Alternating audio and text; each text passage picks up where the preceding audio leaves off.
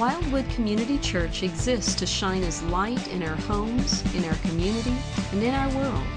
To contact us or for more information, see our website at wildwoodchurch.org. If you would please take out your Bibles now and turn in them in the New Testament to the book of Titus and the third chapter of Titus. If you don't have a Bible with you, there should be one under a chair in front of you, and you could take that Bible and in the back part turn to page 168, and you would be at Titus chapter 3.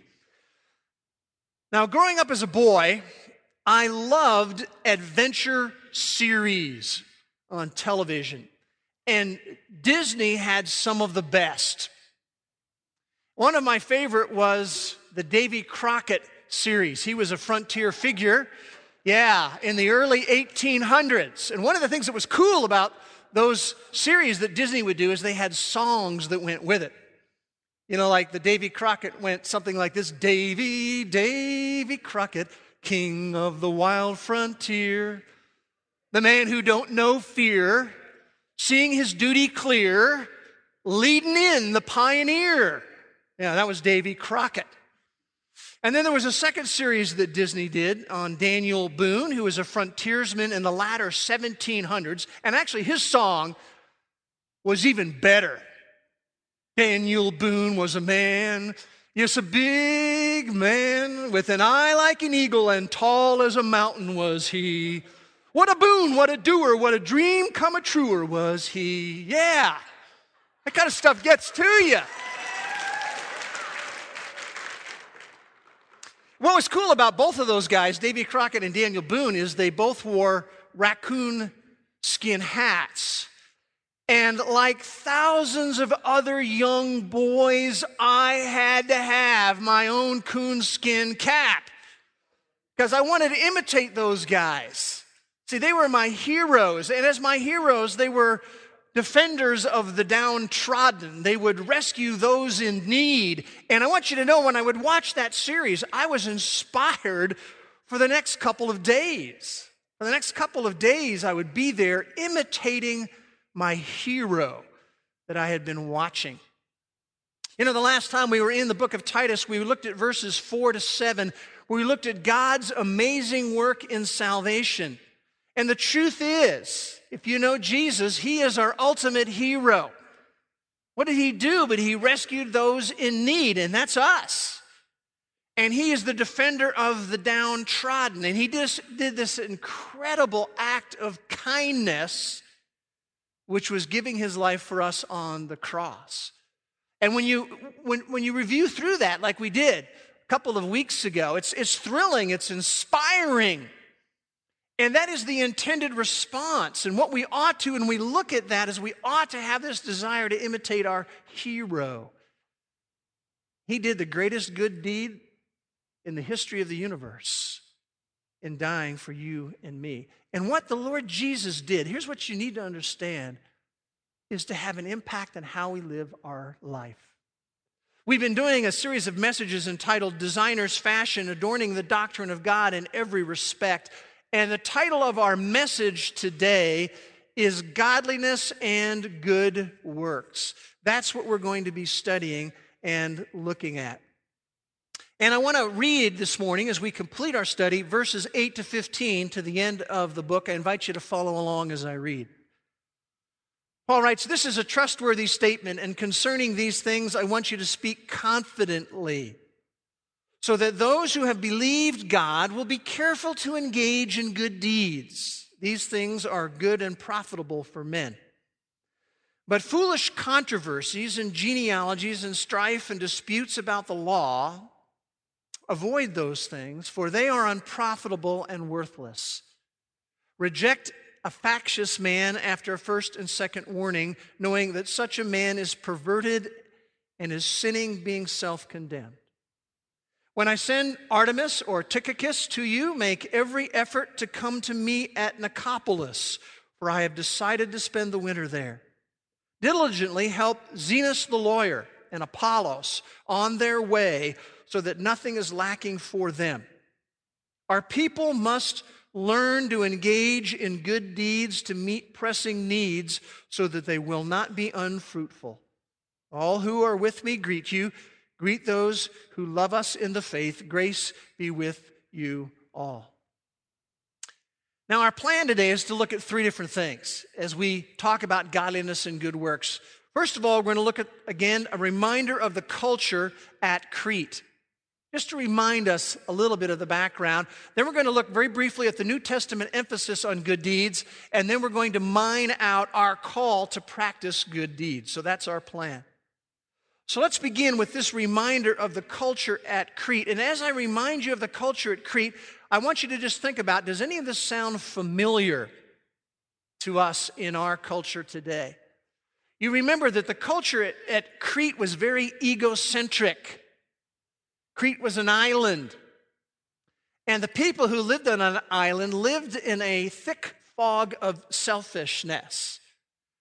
It was a culture characterized by self fulfillment and self focus rather than an others focus. It was a culture that was characterized by personal prosperity rather than meeting the needs of other people. And it's here's the, here's the idea that Paul has in mind for Titus. It's very critical, he's saying, for the followers of Jesus to break out of that selfish orientation and to start actively serving other people. Now, as I go through that reminder of the culture at Crete, do you hear any parallels with today? It's kind of interesting when Paul wrote 2 Timothy in chapter 3, he says, In the last days, People will be lovers of self and lovers of pleasure.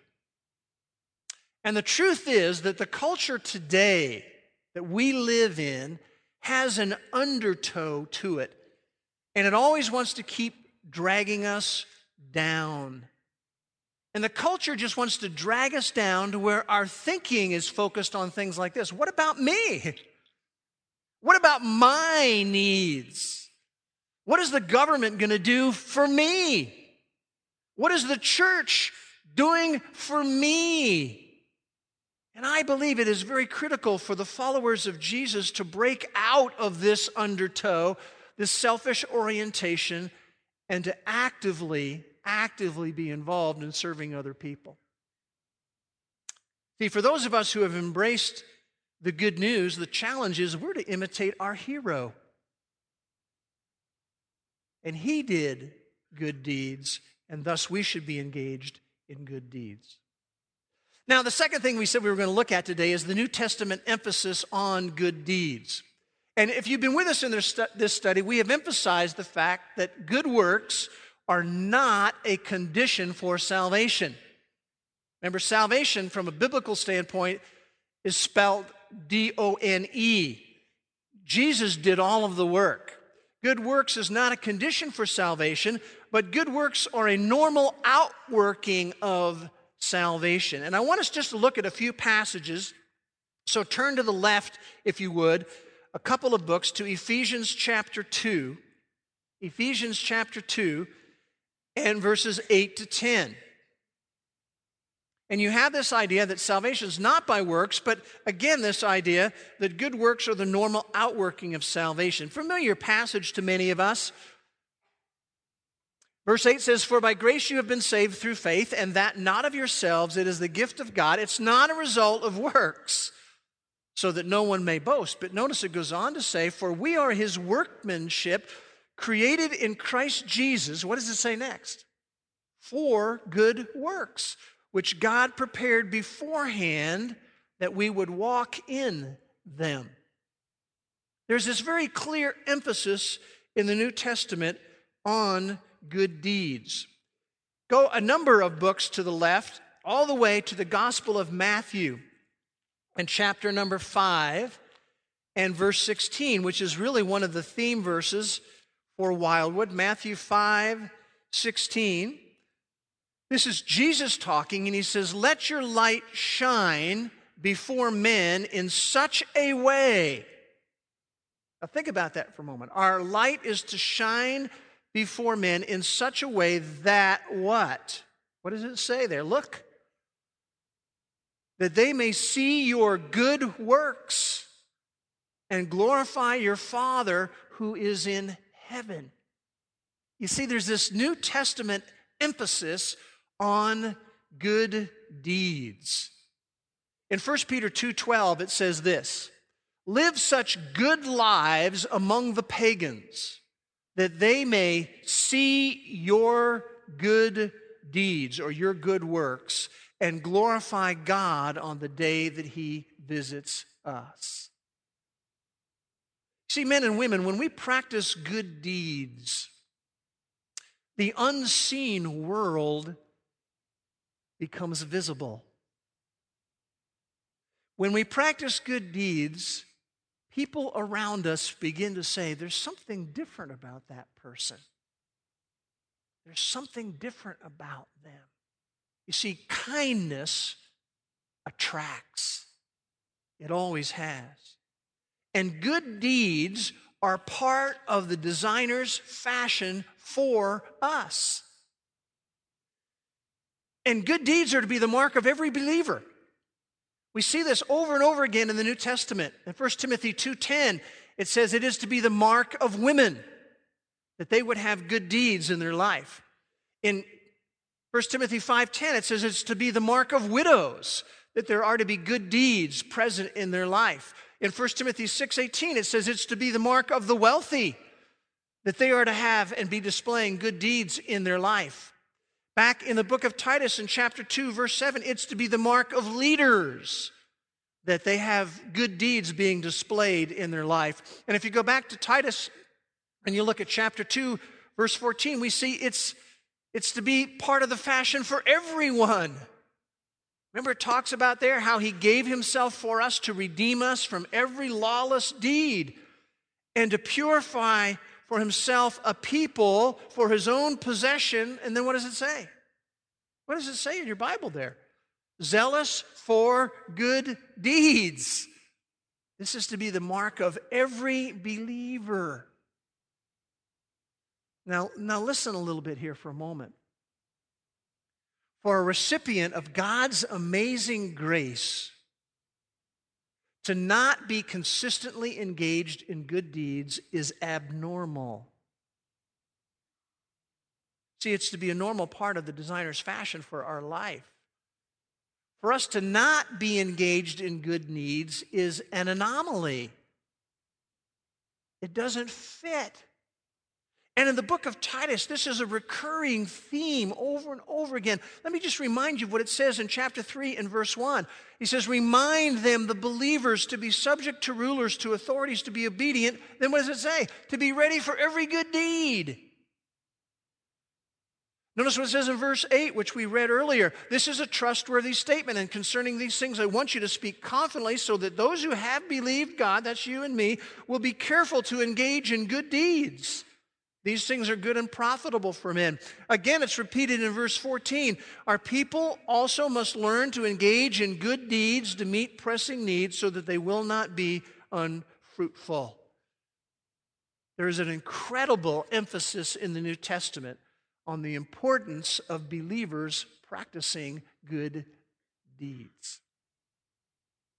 Now, the third thing we said we were going to look at today is our actual call to practice good deeds here in Titus chapter 3. So let's take a look at the verses that we read earlier. Now, I want you to notice in verse 8, it begins with this little phrase this is a trustworthy statement. And in all likelihood, that is referring backwards to what was stated in verses 4 to 7. Many commentators believe that verses 4 to 7 was a poetic expression of an early confession of faith when it goes through the work that Jesus Christ did on our behalf. And you have a, a similar phrase used in 2 Timothy 2:11 where it says this is a trustworthy statement. It's all in the context of these little confessions that we believe the early believers said that talked about what Christ had done. So he's saying verses 4 to 7 is a trustworthy statement. And then he goes on to say, and concerning these things, all related to what Christ had done and what we ought to be doing in light of that, he says, I want you to speak confidently. In other words, he's saying to Titus, you need to stress this with the believing community. so that those who have believed God will be careful to engage in good deeds. You know what that tells us? It, it tells us we're not called as followers of Jesus to passivity. We are called to activity. You know, we live in our culture, we're a culture of watchers. We like to watch stuff. We like to watch television. We like to watch movies. And I like adventure movies, and adventure movies are great. But there's something that happens almost subconsciously is that when we are watching an adventure movie, what are you doing? You're just sitting back and you watch the adventure unfold, right? And you may have a little popcorn or something to drink or snack on, and you're sitting there watching the adventure unfold. Well, here's what is so interesting the kingdom of God that we're called to is an adventure. The difference is we're not supposed to be sitting back watching, we're part of the cast. Ever think of yourself that way? Sometimes, you know, we get this view of the ministry. Well, the, the ministry are, is for vocational people, uh, the ministry is for the leader people. No, the ministry is for all of us. We are part of the cast. And we need to be involved and engaged in part of the adventure by being engaged in good deeds. So that those who believe God will be careful to engage in good deeds. That little verb there that is translated engaged is a very interesting one. It is a verb that is used several times in the New Testament for leading what it really means is that each one of us are to take a lead in good deeds. This isn't just something for the elders of the church or the pastors of the church. We're, we're to be taking the lead in. We're to be leading out. You're to be leading out in good deeds. You're to be leading the way for others so that when people see your life, they would see that's what a believer's life is to look like being engaged in good deeds. So that our youth see that happening with those of us who are older, and our children see that happening with those who are older than them. So that new believers see that in our life. We're to take the lead in, we're to be engaged, and we're to lead out, lead the way for others. And notice he says there in verse 8 this is good and profitable if we do that. It's good and profitable on two levels. It's good and profitable for those who receive the good deed. You know, when he was sharing with some of what was going on earlier at Go Wild, was it good and profitable for them to receive some of the? Of course it was. They're sitting there thinking, whoa. But it's not only good and profitable for those who receive the deed, it's good and profitable for those who perform the kind deed. As he says in verse 14, it makes us fruitful as believers. Now, having looked at that statement, I want you to see that you have verses 9, 10, and 11. Then you have verses 12 and 13. And then you have verse 14, which seems to talk again about this idea of engaging in good deeds. And some who interpret this feel like what's happening is that Paul is just jumping around. He he talks about engaging in good deeds in verse 8. Then he, he starts talking about another issue in verse, verses 9 to 11. Then another thing in verses 12 to 13.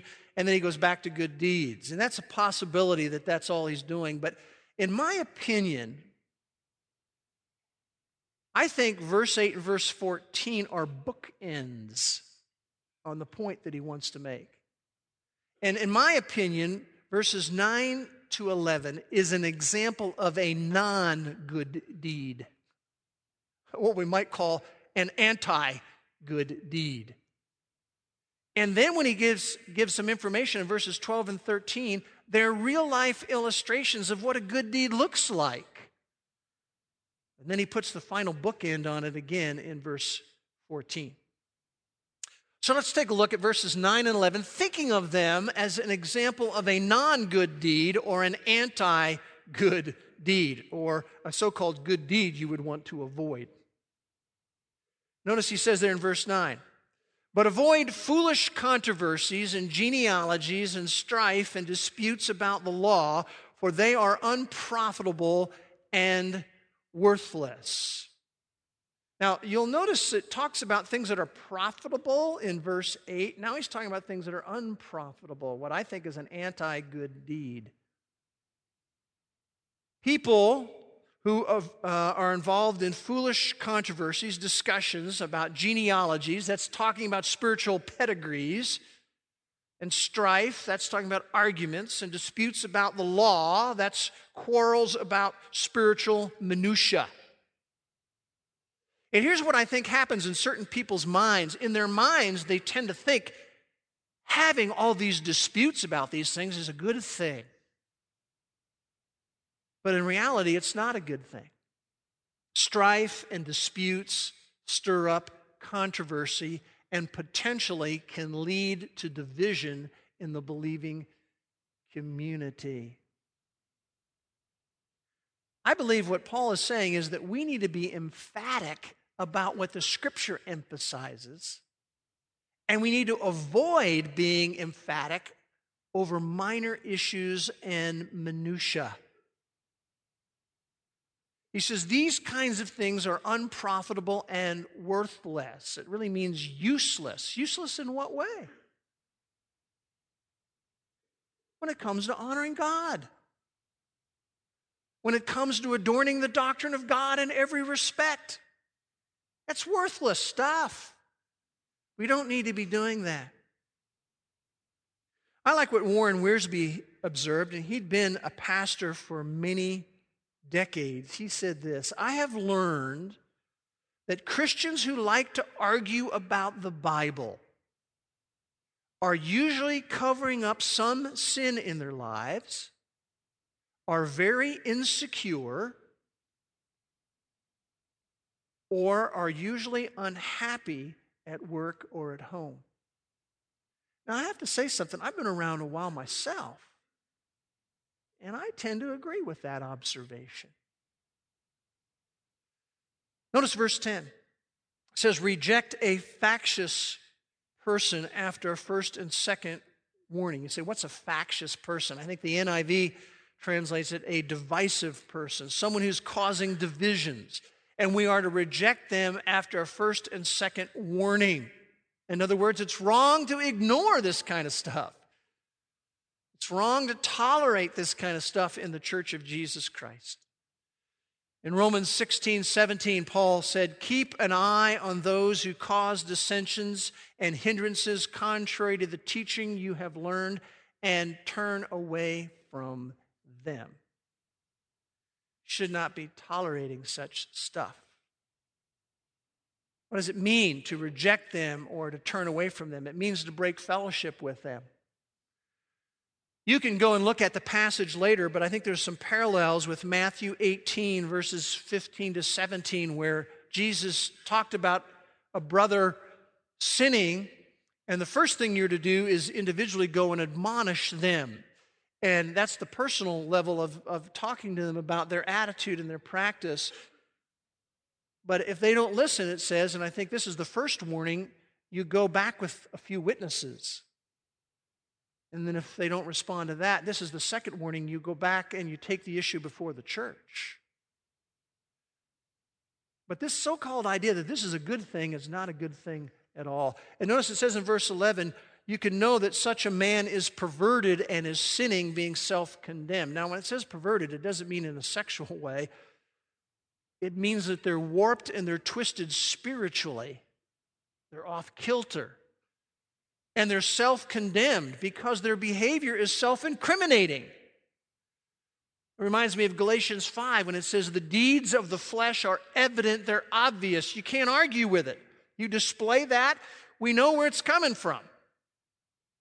And when someone does this kind of a thing, causing dissensions and arguments and disputations, it's self condemning. Now, when you come to verses 12 and 13, I think now he turns and gives us some true examples of good deeds.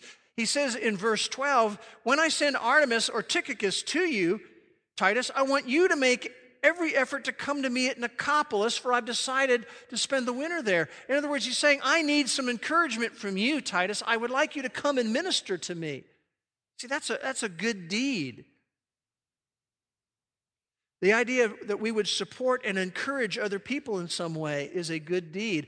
And then he says in verse 13, please diligently help Zenas the lawyer and Apollos on their way so that nothing is lacking for them. I think the NIV says, so that they have everything that they need. See, that's what a good deed is.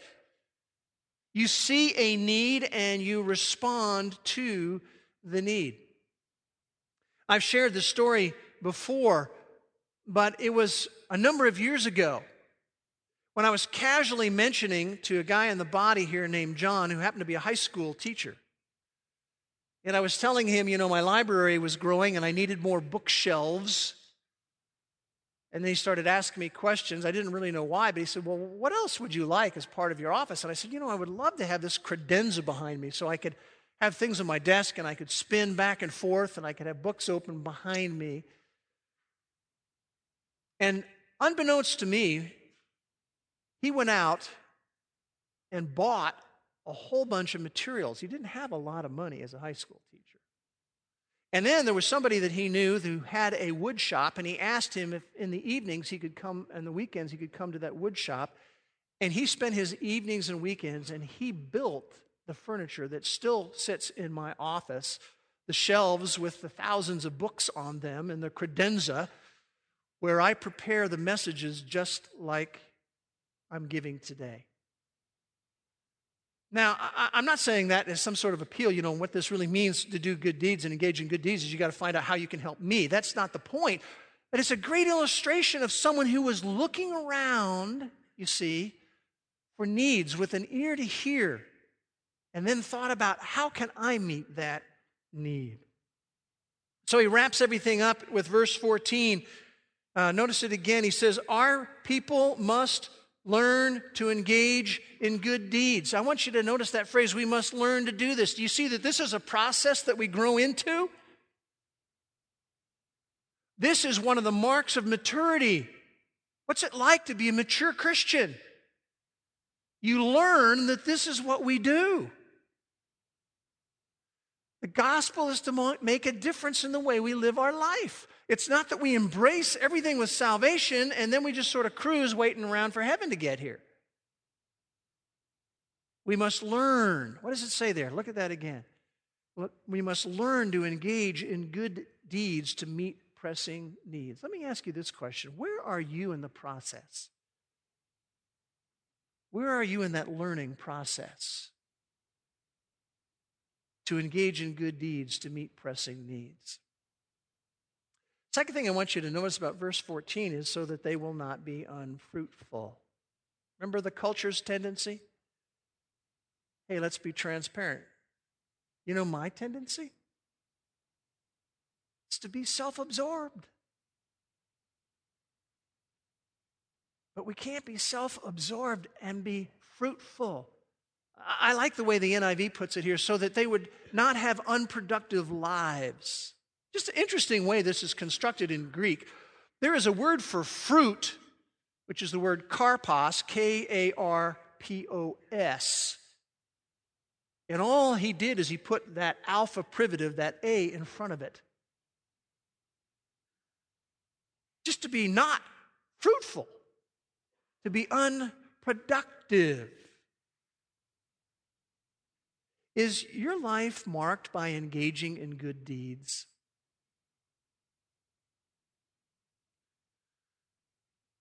It's a vital part of the designer's fashion for your life.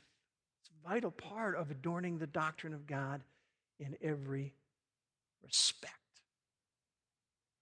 Now, as you know, when we get involved with the Word of God, we like to talk about some life response that we can have. And I want to give you two things that you can do immediately. The first one is to stay alert for needs, to be on the lookout as they would say in the action movies, keep your eyes peeled. Stay on the alert looking for needs. Believe me, God has a plan to bring some needs across your path. So the first thing is stay alert for needs. The second thing is get engaged in kind deeds.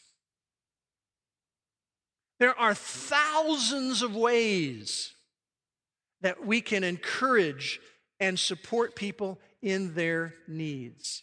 And remember, this is an opportunity that we have to shine as light. Remember what it said in Matthew, the, the, words of Jesus, so that they may see your good deeds and glorify your Father who is in heaven. Now, I want you to, to dig into your, your bulletin there. You're going to find in there some things we, we call kindness cards.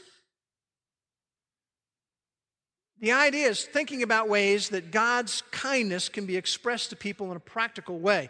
And we've given you this card. This is part of Life Response, where you can do something kind for somebody this next week and hand them the card. You do a kind deed and you hand them the card. Notice it says, Please enjoy this random act of kindness. Turn me over. Someone from Wildwood cares enough to do a kind thing for you. God cares for you even more. 1 John 4:10 This is love, not that we loved God, but that he loved us and sent his son as an atoning sacrifice for our sins. We'd love for you to join us on Sunday mornings at 9:30 or 10:50 and then we have information about Wildwood on that kindness card. Now, one of the reasons why I gave you this is you don't need this to do good deeds, but it's just a way to kind of warm up your awareness. If you think about, I'm going to give this to somebody this next week. By the way, we have more. Some of you are going to go, I'd like to have 10 of those. There are more on the tables as you leave the worship center. So if you want 10 of them, take 10 of them. But one of the reasons why I want you to do this in the next week is it's just beginning to plant some seeds out there in the community. And I just want you to understand something. Don't feel burdened by this. Have fun with this. Have some fun. And there's all kinds of creative things you can do. How about on a rainy day? If you showed up at some store or some business with a, big umbrella and you said, I'm just here to escort people from their cars to the business. And as you do that, you just hand them this card. Uh, you could do something like, as, as we get warmer, to deliver a cold drink or some Gatorade to an outdoor worker that you see, and then you give them the drink and you just give them the card.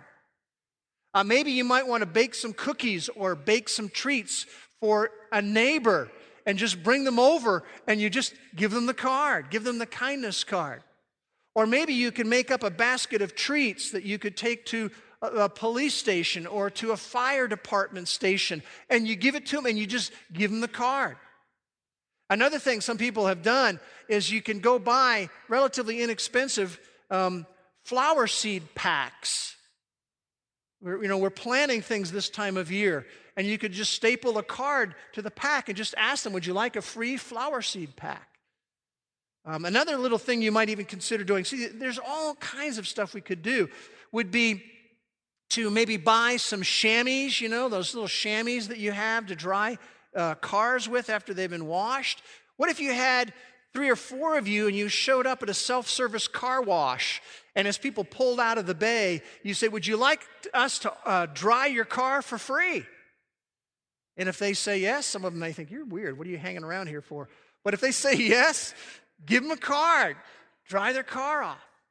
By the way, this week I'm going to start a thread on the city. I'm going to share with you 10 more possible ideas of ways you can use kindness cards. And I'd love for you to get involved in the discussion. Maybe you have a lot of creative ideas too. But notice again what it says there in verse 14. Our people must learn to engage in good deeds to meet pressing needs so that they will not be unfruitful.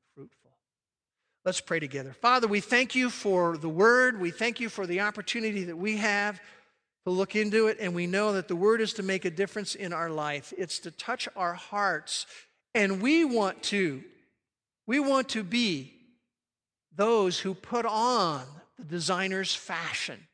And part of that in our life is to engage in good deeds to meet pressing needs. And we know that when that happens, People are going to want to know why are you the way that you are? And that's an opportunity and a window for us to talk about Jesus. And we just Pray these things that you would work in our hearts. In Jesus' name, amen.